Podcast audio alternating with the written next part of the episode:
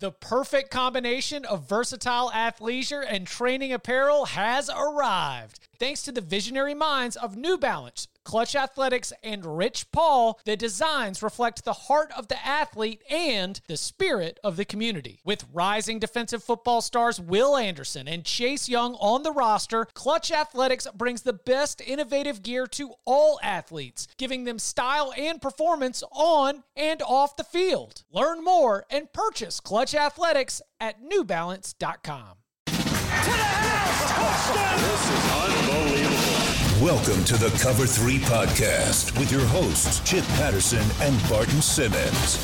It's your call for the best college football coverage. From National Signing Day to the National Championship and everything in between, CBS Sports presents the Cover 3 podcast. And welcome back to the Cover 3 podcast here on CBS Sports. That's Barton Simmons. I'm Chip Patterson. Um, we've it's, it's been a busy day, Barton. You have been uh, with your 24 7 sports colleagues putting the final touches on the updates. Correct me if I'm wrong on this. This is the 2021 recruiting rankings. Yeah, yeah, 2021 update. It, it wasn't quite the the overhaul of 2020. It was more of kind of the, some tweaks prior to the junior years because you know, I mean, junior season is like let's not get too hung up on what they've done to this point. Uh, sophomore years in camp, like really junior year is where we really start to see who's who. So it wasn't an overhaul, but it was sort of a sort of a status update, um, and that's fine with me. I, I don't. I'm there after a week of just like being drugged through the mud by every person that had a commit drop, you know, two or three spots in our 2020 update. I'm I'm perfectly content just uh, letting 2021 sit and uh, and moving on to the football season. Well, all right. So the the reason why the pre junior year rankings matter and, and why we have started to look more and more about this is this is the continued trickle down from the early signing period. And coaches have talked about it and we've addressed it here on the Cover 3 podcast. The the fact is, you know, these coaches, they're trying to make sure they start establishing these relationships. They start identifying the players that they're going to be inviting to camps in, you know, less than a year. Like this, this is a pivotal, uh, this is a pivot point in the development of a high school football prospect. It is, and what's what's I think is interesting about the process right now, and something that that we as 24/7 sports evaluators need to take advantage of is college coaches really don't have the benefit of of of putting much weight into senior seasons. They've to a certain degree, even junior seasons are minimized a little bit, or, or at least the, you know the importance is is lessened a little bit because they've got to have their 2021 board starting to get ironed out right now, and so I think it's important for us as evaluators to sort of take advantage of our cheat sheet that we get. Uh, going into senior seasons and really pay close attention to them and pay close attention to the senior class and that's why we're not really going to do a a deep dive on 2021 right now because we've got a lot of time to sort through that, and so um, that's that that's the that's the danger right now of recruiting is if you're not really on top of your evaluating early, you could get caught with some some prospects that maybe aren't as good as you thought they were. Now your your job as the national director of scouting never ends, but is this the last big benchmark before you can just just square the 2019 football season in your sights and just sort of you know put the blinders on and get ready to you know hold your nose and dive in no unfortunately not. And i hate i hate that i'm cringing saying this. I'd lo- i would love to be excited about this but i'm i i really just want to get into the football season. But there's one more ranking we gotta we gotta release and that's our 2022 our first initial 2022 list. So there's a little bit more of a of a grind. I gotta I gotta sort through until I get all the way out on the other side, and I can totally engulf myself into college football. But I'm ready. I'm ready. I'm I'm ready to put recruiting behind me for a couple months. Listen, man, it's the honesty. That's why we have subscribers, and that's yes. why we have loyal listeners. It's like this yes. is that's that's that's just the way it is, man. It's the life we live. That's right, man. You know, and and uh, I, I love that's the beauty of, of my gig right now is I can kind of pivot to football, and then once football's over, I can pivot to recruiting, and you know, it's, but by the end of hey, by that uh, by that uh, college football playoff stretch, you and me are kind of ready for for you know the end of the season too on, on the other side of it. So uh, I, yeah, full disclosure, uh, it, it, it gets to be a grind uh, at the end of both processes. Well, we did the Big Ten West uh, earlier this week, so make sure you go and check that out. Um, are you you about ready to uh, to count them up and and put a bow on the Big Ten? Yeah, man, I'm I'm hyped for this much as I think it's the, the under is a safe play, like I can't even. Count them up. Count them up. How many games are gonna win this fall?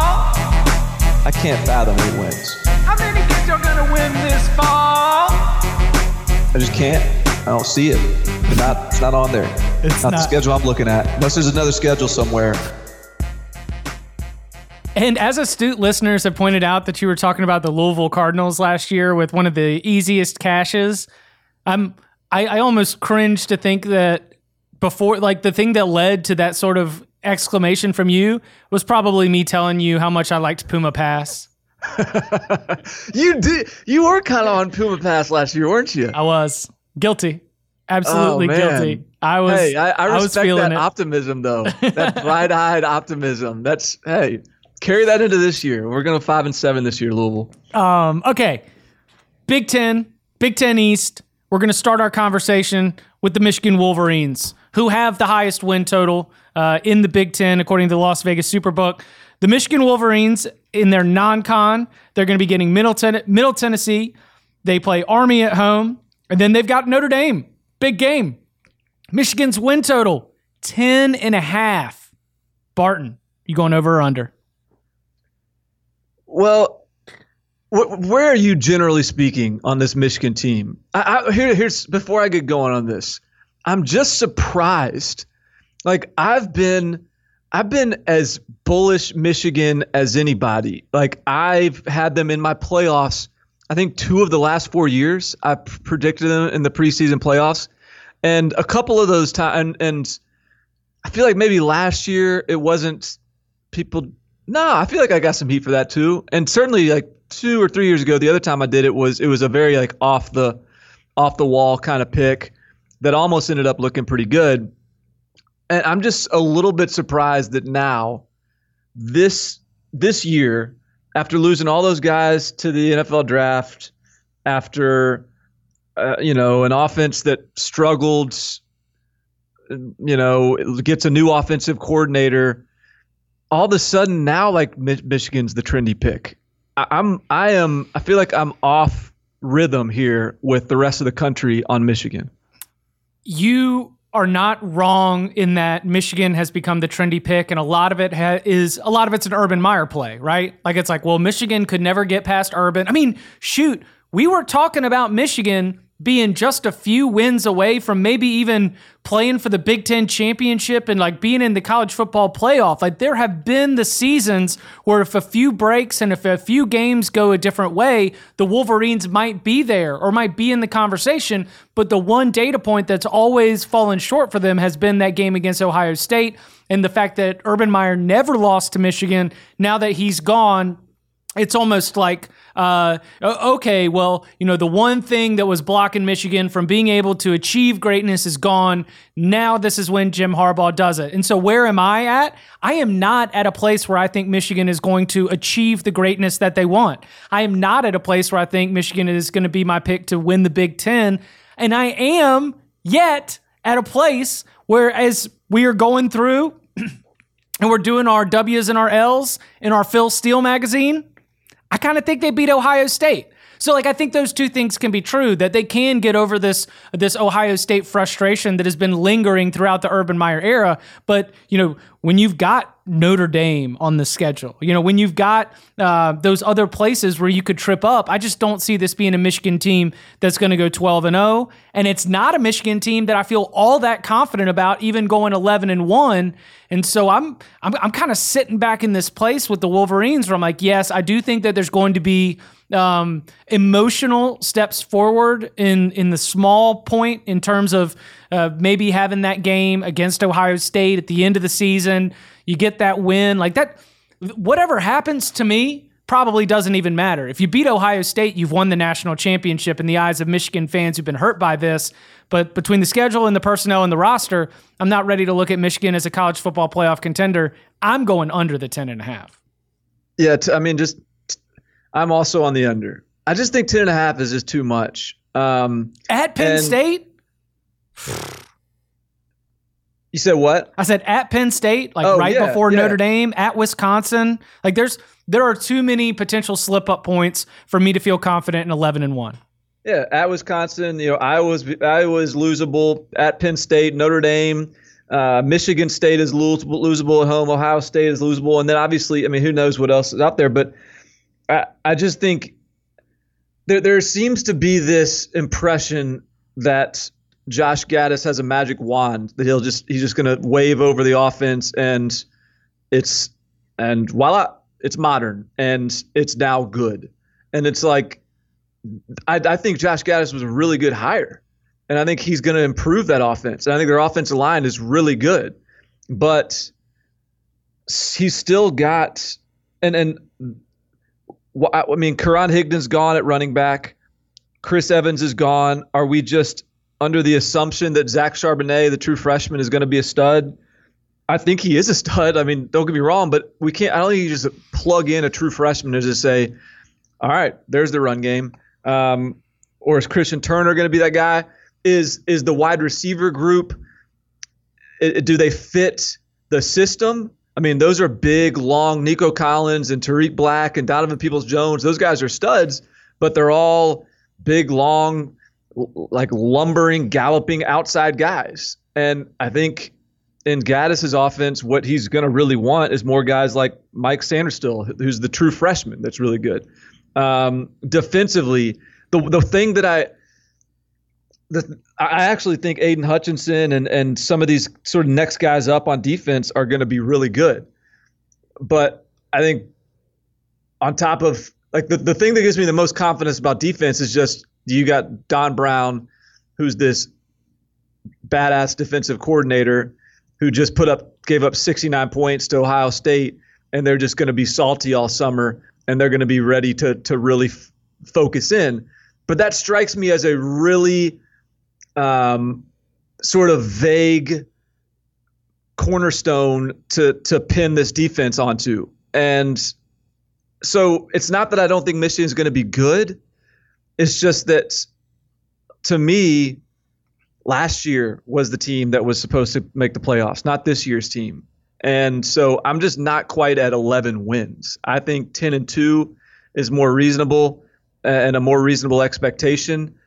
I'm not necessarily with you where I think they're they're this is the year they beat Ohio State.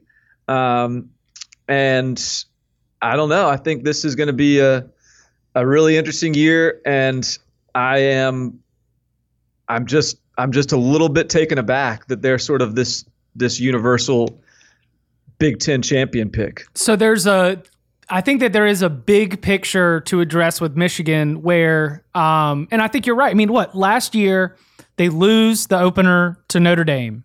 Uh, they lose by one touchdown on the road in South Bend. Then they win every other game heading into that game against Ohio State at the end of the season, where if they win instead of losing 62 to 39, they go to the Big Ten championship game. They start to put together their argument for being in the college football playoff.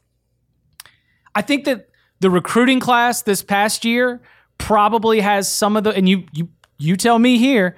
I feel like the recruiting class has the answers and the players that are going to be the next really really good Michigan defense. Like Michigan's defense in 2017 and 2018 was just kind of like a the uh, the same like Devin Bush was there for both of them. Rashan Gary was there. Mo Hurst uh, in 17 and then he goes on and leaves to go to the NFL. That's like all of that is uh, something that I think can be recreated, but I don't think it can be recreated in 2019 because some of those pieces and some of those players are, are probably a year or two of development away from being able to have that type of dominance. Yeah, I mean, th- there. I I think there's going to be some new household names this year. I mean, I, I'm. I'm really excited about Aidan Hutchinson. I just think he's going to be one of the best defensive linemen in the country. Uh, he had one and a half tackles for loss last year. So there's no, I mean, there's no reason to just count on that. That's just a suspicion. Um, I mean, you can sort of say the same thing about a few guys in the in the secondary. You know, Ambry Thomas, maybe this is his year to step forward. Dax Hill is a true freshman that can probably start at safety. So I guess given the way they've recruited, given the way Michigan can develop, I mean, this team certainly is capable of of of covering that number, of making the playoffs. I just think when you're looking around and comparing them, I'm not. Yeah, like this. Maybe maybe next year is the year for Michigan again. Maybe maybe this is the year where it's sort of. I mean, 2017 wasn't supposed to be the year. 2018 was. I don't necessarily think 2019 is supposed to be the year. I think maybe 2020 should be. I'm I, am gonna. I'm just. I'm not. I'm not putting all my chips forward on this this Michigan team. Uh, they, I, I, need to see it a little bit uh, early this season. Count them up. The Ohio State Buckeyes in year one with Ryan Day. We've got Justin Fields and a win total in the Las Vegas Superbook of 10. You know, there's nothing that's all that intimidating about the non con. Florida Atlantic, Cincinnati, though a very good team, I'm not going to pick the Bearcats to win that game. Miami, Ohio, uh, rounding that non con out. We've got uh, not a ter- there's the at Nebraska game, then at Northwestern on a Friday night. You draw Wisconsin from the other division at 10 for the over under. Uh, Barton, I'll, I'll, go ahead and jump on this. I'm push to over here, where I, I believe 10 and 2 might be it. But it, listen, I think it could be 11 and 1 as well. I'm not ready to jump all the way in on a 12 and 0. But listen, at 10, I, I believe that the all the sports card, the 16 year old has gotten the the new sports card jokes that we've told before. I, I just think that if you're going under, then you believe that this will be a disappointing season for Ryan Day. And for anyone who tuned in on CBS Sports HQ, I'm going to guess and I'm going to put a wager down that you uh, are not feeling a nine and three season for the Buckeyes either. No, no, I'm not. Nine nine and three would be that that would be dark clouds in Columbus. That would be that would be tr- that would be troubling uh, in year one without Urban Meyer, considering how consistently double digit they've been. And that's my thing is, I, I just don't think that Ryan Day has inherited a a tough situation in terms of where the roster is at. They're really talented. I said this on HQ. Like I, I think when you're looking at just sort of recruiting rankings, and we'll we'll see what the what the um, team talent composite says when we update that later in August. But I would I would guess Ohio State's probably number two in the country in terms of recruiting tr- talent on their roster. Uh, you've got Justin Fields.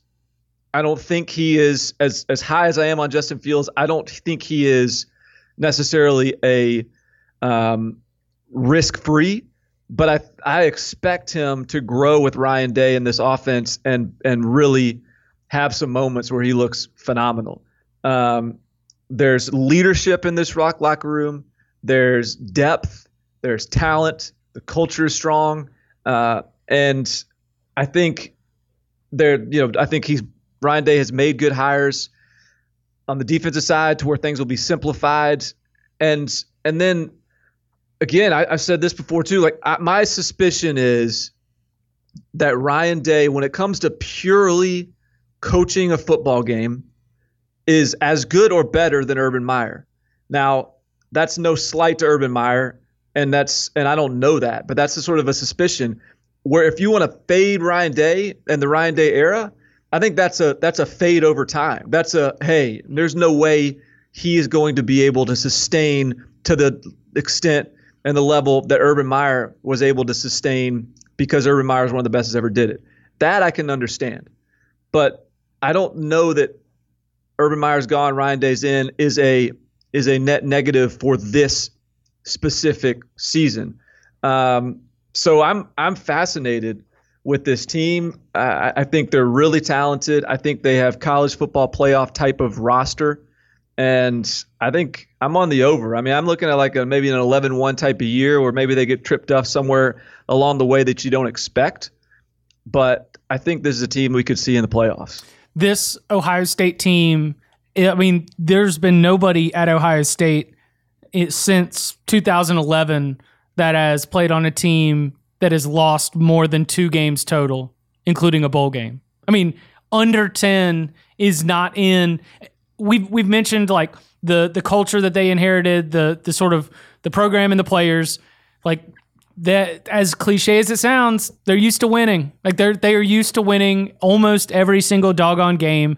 Urban Meyer was 83 and 9 and when they were tested and Urban Meyer was removed from the equation, we saw a great response from the players last year and with with all those things coming together, there is just no chance uh, I'm going to be taking it. I'm with you right there. I, I will be on the over. Count them up.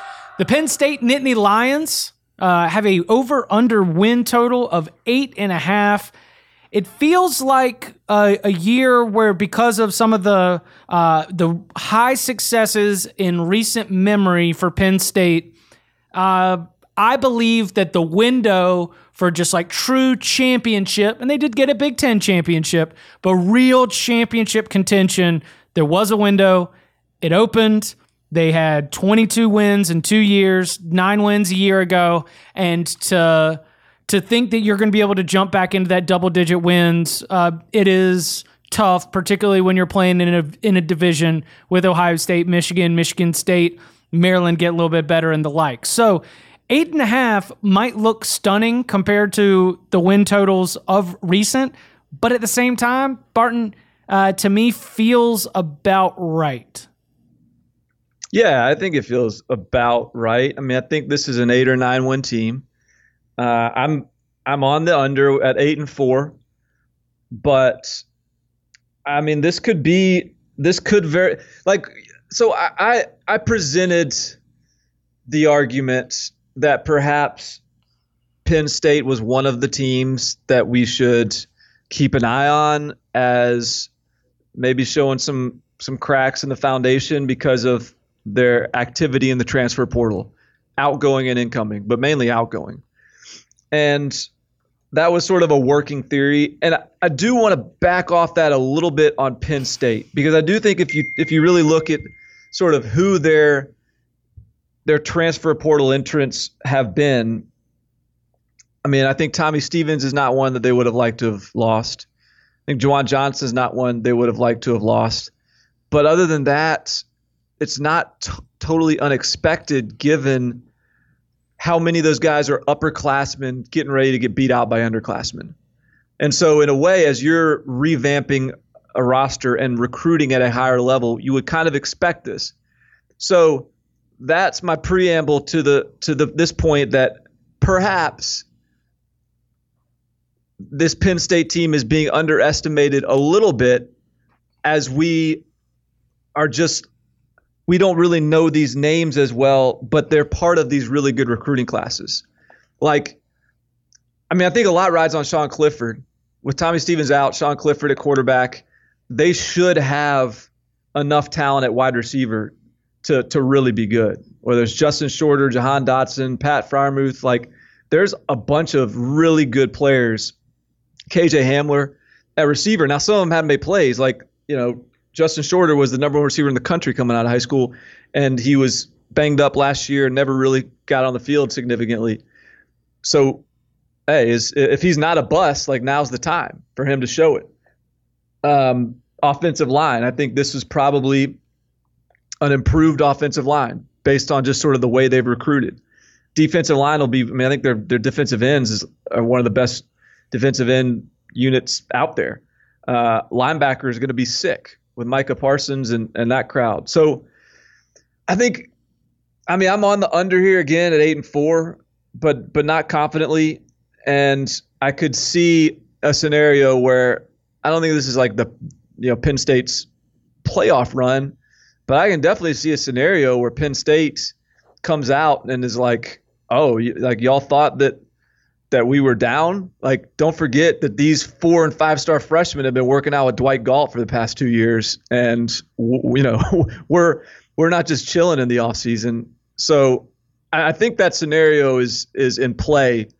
Uh, I just have a little more confidence in a few other teams in the division. How how much weight do you put into uh, some like when you see disappointing trends within a season? Because there were a few points last year where I thought that Penn State had kind of everything moving in a direction where they were right there with Ohio State, and then the very next week they they find themselves kind of kind of getting punked a little bit by Michigan State. Michigan State kind of lulls them into the kind of game that Michigan State wants to play.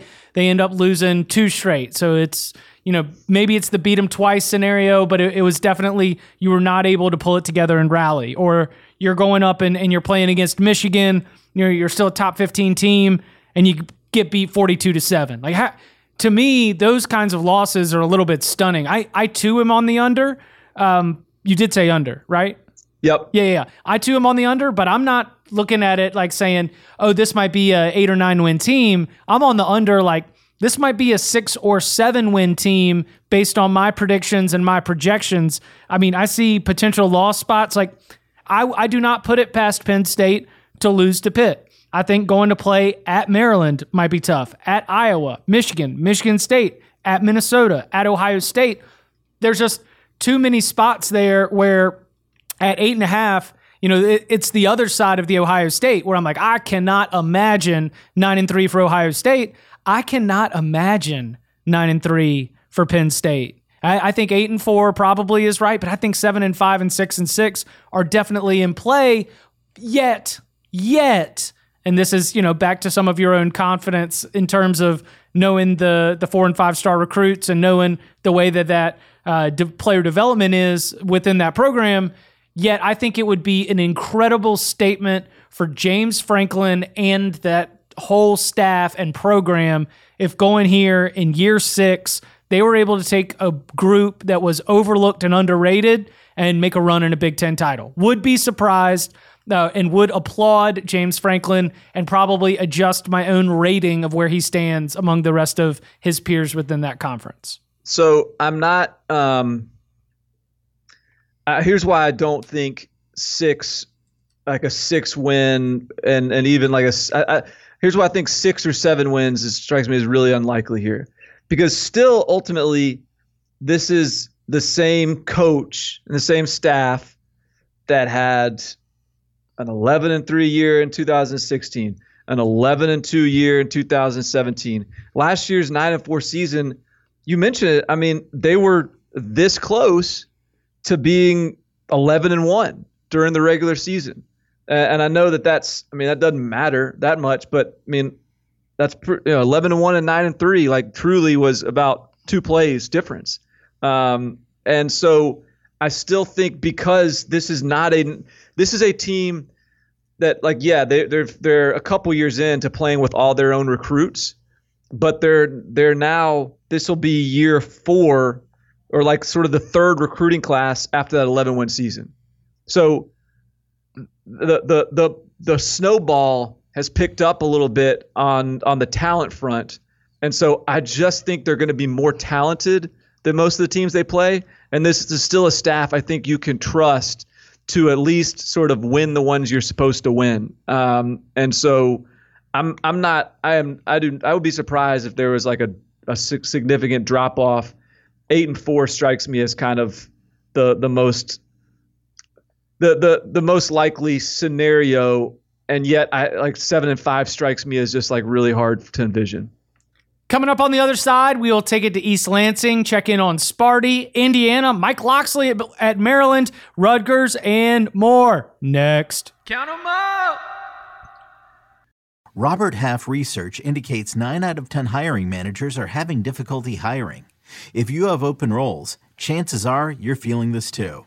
That's why you need Robert Half. Our specialized recruiting professionals engage with our proprietary AI to connect businesses of all sizes with highly skilled talent in finance and accounting, technology, marketing and creative, legal, and administrative and customer support.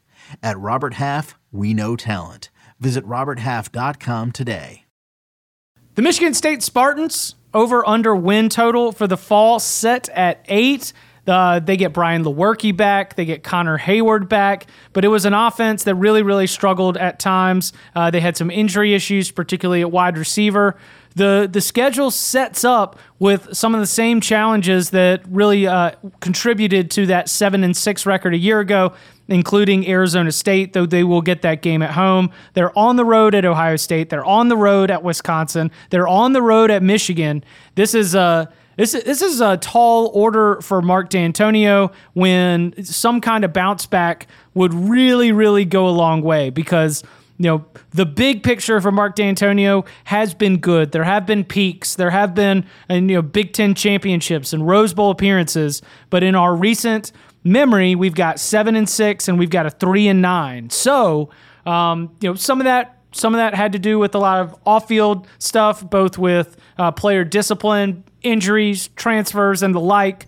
So as as we're looking at this schedule, and as you're trying to to count them up, Barton, how are you feeling about eight for Michigan State?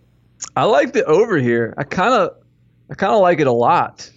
Uh, I've got them losing to Ohio State and Michigan, and winning the other ones. So I got them at ten and two. Um, I mean, you know, they returned nine starters on offense. They returned eight starters on defense. They returned Brian Lewerke at quarterback. Brian Lewerke was not great last year. Uh, part of that was they didn't have much of a run game. He was kind of banged up. They were kind of banged up. I mean, the whole the, the, the team was sort of a mess injury wise. So, with a healthier team, with a really good defensive line, with a bunch of guys returning on defense, with all of their offensive line coming back, with a playmaker at receiver and Cody White, Brian Lewerke. I mean, do you remember last year? We were talking about Brian Lewerke as like the next Michigan State NFL draft pick. And it just didn't play out that way last year. But, uh, I mean, let's take last year's preseason Brian Lewerke and put it on this year's preseason predictions. And Michigan State's probably feeling pretty good. Uh, so like I just don't want last year to tar completely like what what we think Brian Lewerke can be. Um, I think this strikes me as much a, a, much better depiction of a Mark Dantonio team than than last year or certainly 2016. I cannot wait for you to tell Tom Fornelli that you've got Michigan State at 10 and 2. What's Tom Fornelli got? Do you at? remember yelling with him last year? in Fort yes. Lauderdale. Y'all got yeah, in an epic fight about Michigan State. So he won that debate though, didn't he? Yes, he did. So okay, but he did. Yes, he did. Yeah. But but it took a lot of injuries and uh and and kind of a disaster of a year for that. I mean, that was a that, that program was they couldn't run the ball. They were they they didn't they couldn't stay healthy and they still were playing everybody close. I, I just think this is going to be.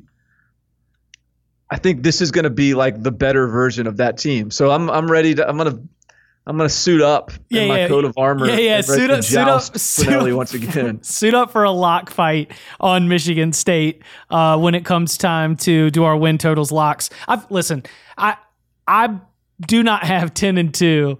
I've written push. I've got them at eight and four. And if you made me choose, I would go over. And the reason I would go over is just because they're really like they as long as they can stay healthy, they're going to be really good on the line of scrimmage on both sides of the ball. Like Kenny Willekes is an All American player, like an All American defensive lineman, and and if they are able to stay healthy, and if Brian Lewerke, if Cody White can stay healthy, and Brian Lewerke continues to just you know manage the heck out of the ball and out of the ball game, then yeah, you can see them going through this schedule and and being able to maybe even like you know challenge uh, challenge an Ohio State on the road or challenge a Michigan on the road, but getting at Ohio State, at Wisconsin, at Michigan, as I do my math, that is loss, loss, loss. And so I'm I'm sitting here looking at like immediately nine and three, and then knowing that you know this same team that at times just really becomes this uh, like Michigan State loves to get you into a rock fight, but the problem with the rock fight is that the other team's just like one big play away from beating you. And I don't see this Michigan State team like many others really, you know, blowing the doors off anyone. And so I've got three games that feel like losses according to the way that I've counted it up for the entire Big Ten. And then I, I think I've just got to add in another one that's just built into the math of well, well, Michigan State right now, the way this team is built, is not going to go 11 and one. And so if it's not going to go 11 and one, then I am pushed to under thinking that it's more like eight and four is probably right, but a seven and five wouldn't surprise me. Here's here's why guys like Fornelli don't like Michigan State because he's an analytics guy, and this is a team that you can't measure with analytics because they lose, you know, they win a lot of close games. So then you say, all right, well, they're going to lose a lot of close games next year, or they win the turnover battle, and so you say, well, that's going to even out next year. What what Tom doesn't understand is that this team will go in front of Tom's, you know, computer uh, loaded computer office and change a tire and change the oil in their in their pickup truck and then take a tire iron to his computer because they don't follow analytics. This is just a gritty blue collar, uh, you know, grease monkey kind of team, and I, I think that uh, I think they're gonna they're gonna prove me right finally this year. yes, I love it. Just just uh uh yeah. Hey, you know what? You take your numbers. You know what your numbers don't have? They don't have grit. They don't have Do you- heart. Do you think that Mark Dantonio cares about analytics? No. He's he doesn't give a he doesn't give a rip about analytics. I can tell you that much. Um, all right. Count them up. The Indiana Hoosiers have a over under win total of six and a half.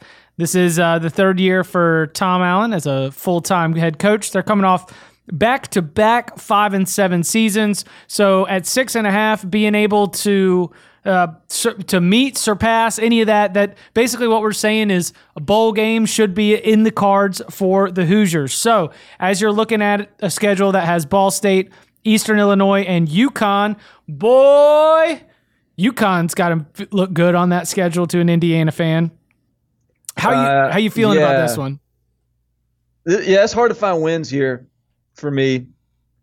Um, I mean, they got all these quarterbacks: Peyton Ramsey, Michael Penix, Jack Tuttle, all these guys that I guess are starter quality guys. And the Stevie Scott kid, that running back, was sort of low key one of the better freshman running backs in the country last year. And they got all these big receivers, which it seems like Indiana always has. But I still don't. I mean, who are they better than? I mean, I, I've got them winning the three nine conference. I've got them beating Rutgers, and then with the other sort of winnable games on the road at Maryland, at Nebraska, at Purdue. I I mean, the home games are Michigan, Northwestern. Uh, I, I don't, I don't know, and Ohio State. I, I don't know. I just don't. I don't. It's hard to find wins. I've got them. What's what's the number here? The number's six and a half. I mean, I got it under. Yeah. I'm I am uh you know we we put in the the we we try to put in the time and the research and the knowledge and I don't think I've got a good feel on Indiana football. Do you? I mean, not really. I, they're they're they've, they've got a little ACC um, Atlantic to them. Wasn't that was was that the anonymous division or was it coastal? It's so anonymous, I don't even remember which one was anonymous. You've you've got the whole ACC on anonymous uh on anonymous level, but They're- but but but it, the the coastal is much more of a shrug in terms of anonymity. Right. I mean, I just I want. Yeah, I, I just I can't. I don't even like. It's like what is what is I, what is Indiana's identity? I mean, I know they play pretty good defense. Um, Tom Allen is a defensive guy, obviously. Uh, Kalen DeBoer's taken over as their offensive coordinator. Comes from Fresno State, and they've been they've been good there, certainly. But I just I have a hard time telling you kind of how what it, what a seven and five Indiana team is going to look like. Right. Yeah, I'm under. I'm uh one, two, three. I think they could go four and eight. That's where I've got them also. And I mean, look, I acknowledge that I'm probably sliding them an upset somewhere along the way. I mean, they'll they'll probably won't go four and eight. They'll probably go five and seven. They'll probably They'll be beat North. They'll beat Northwestern. I mean, they'll be favored in. They'll probably be favored in four to five games. And so, do they? You know, do they upset somewhere along the way? Get to six and six? Sure, I could see that. I mean, they could certainly beat Maryland. They could beat Northwestern. Maybe I mean maybe they even knock. I mean, they've been close with a couple of these of, of the blue bloods in the conference too. Uh, I just think if you're talking about a win as seven and five, that that one's that one's a bridge too far for me. Yep, I 100% agree with you there. How many games are going to win this fall? The Maryland Terrapins have an over under win total of three and a half.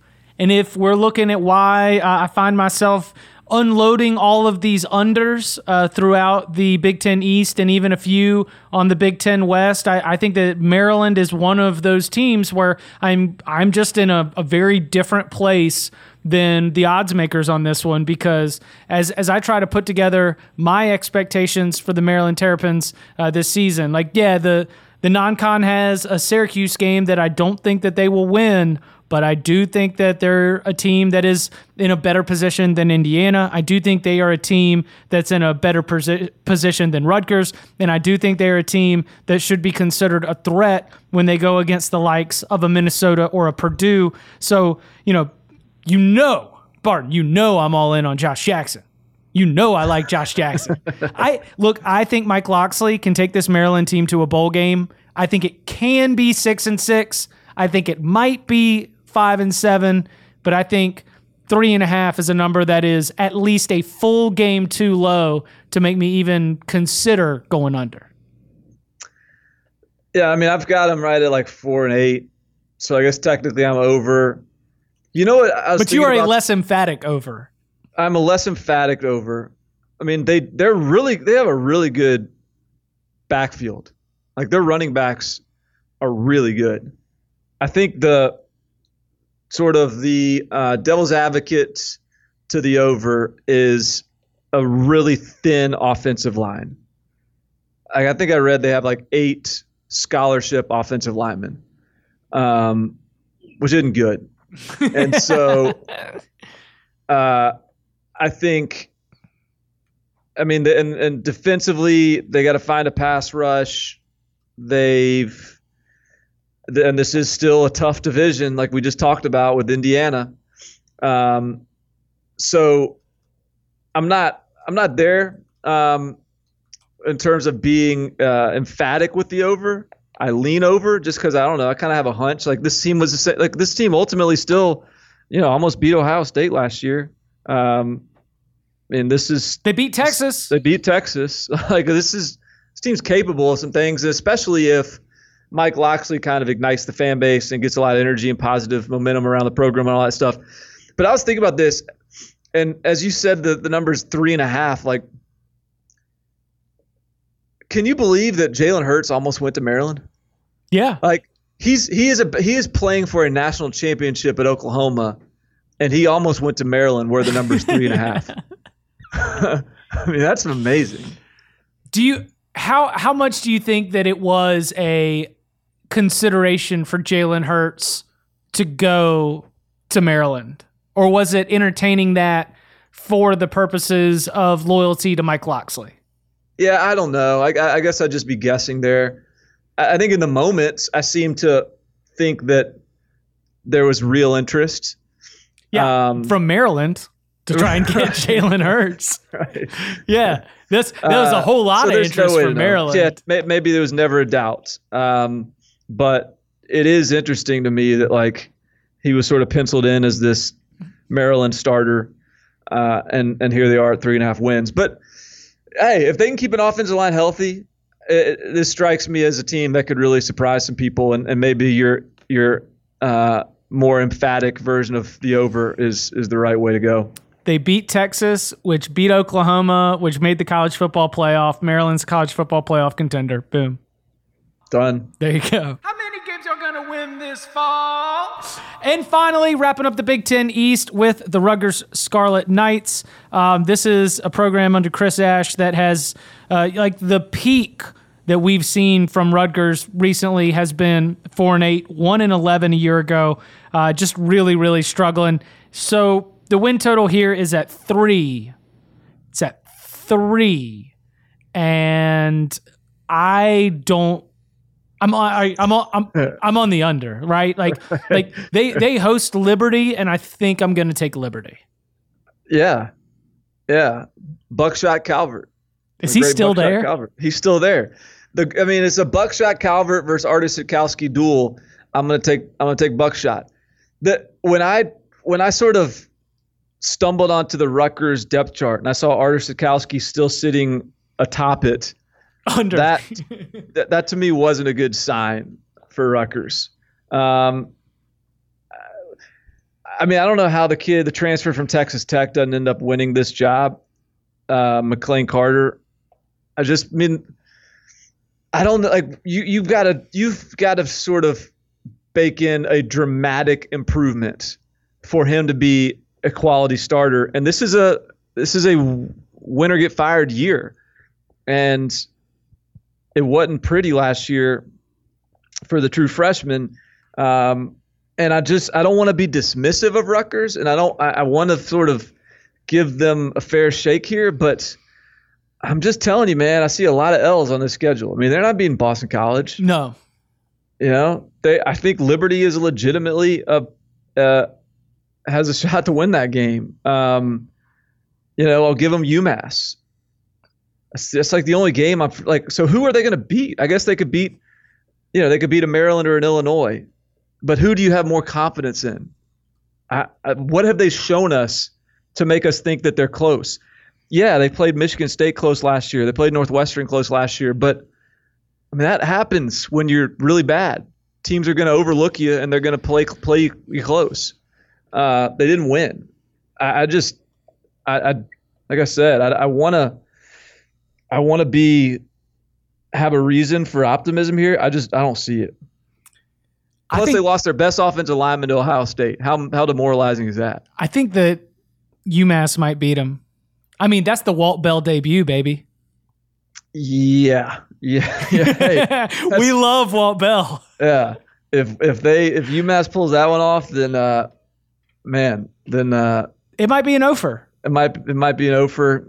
Chris Ash. I'm sorry, sorry, buddy. What what was like at, at at what point during either on the recruiting trail or even in just kind of looking at you know the landscape of college football, you know, where for Chris Ash was there or is there like signs or glimmers of hope to say that this thing is going to you know be in a place where you find yourself competitive if not even you know to win division titles, but at least to occupy a space where you're getting the wins to contend for bowl games rather than uh, just just feeling like it's going to take everything falling in, in the exact perfect perfect place for you to have a postseason appearance.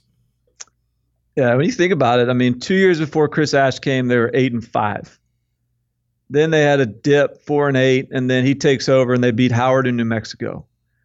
Uh, in 2017, they beat Morgan State and lost to Eastern Michigan, and they beat a bottomed out Illinois and Purdue and Maryland. So that was sort of when that that that division was was having some bottoming out uh, undergoing some coaching changes themselves. And then obviously last year, the one win against Texas State, a loss to Buffalo. Um, you know, Everybody the- else in the conference is getting better. right? And it's hard to recruit when you're the one team that has nothing to sell. And so we can't like that's that's the other thing that hadn't happened with Rutgers is we've not seen some oh, but at least they're bringing in you know good recruiting classes by Rutgers standards. That's not really happening either. It's just what is the spin here to make us think that this that there's there's a an arrow pointing up anywhere? Mm, yeah, I'm sorry, Ruggers. I know. Sorry. I know that your New York college, your New York's college football program, and the full city that never sleeps rides for you so hard. But you're not you're not uh, you're not getting an over here. I'm gonna go an under, and I'm gonna put the Scarlet Knights on O for watch list the second that Walt Bell kicks those doors down on Friday, August 30th. Your quarterback had four touchdowns and 18 interceptions. That's that's not that's not going to get you past one win on my on my book. So, you know, I love identifying under teams. You couldn't put Rutgers on an under list last year because Artur Sitkowski would throw pick sixes and interceptions and scoring position. Uh, I was on the Artur Sitkowski train though. I was on the I was on the fade Artur train uh, last year. I don't know if you remember this because he is and he's still got the job. He's because he's got the job because he looks good in, in practice because he's a big big strong arm quarterback. But he just man, when there's a defense involved, it's just not it's not a good look. So that he is still I get I would be more inclined to sort of poke around for some wins if I saw someone else at the top of that um, depth chart at quarterback. Mm. Next week, you've been pining for it, and we're going to deliver it. That's right. We will take our win total series to the SEC. So make sure that you subscribe to for that. Uh, you can follow him on Twitter at Barton Simmons. You can follow me at Chip underscore Patterson. Barton, thank you very much. Yes, sir.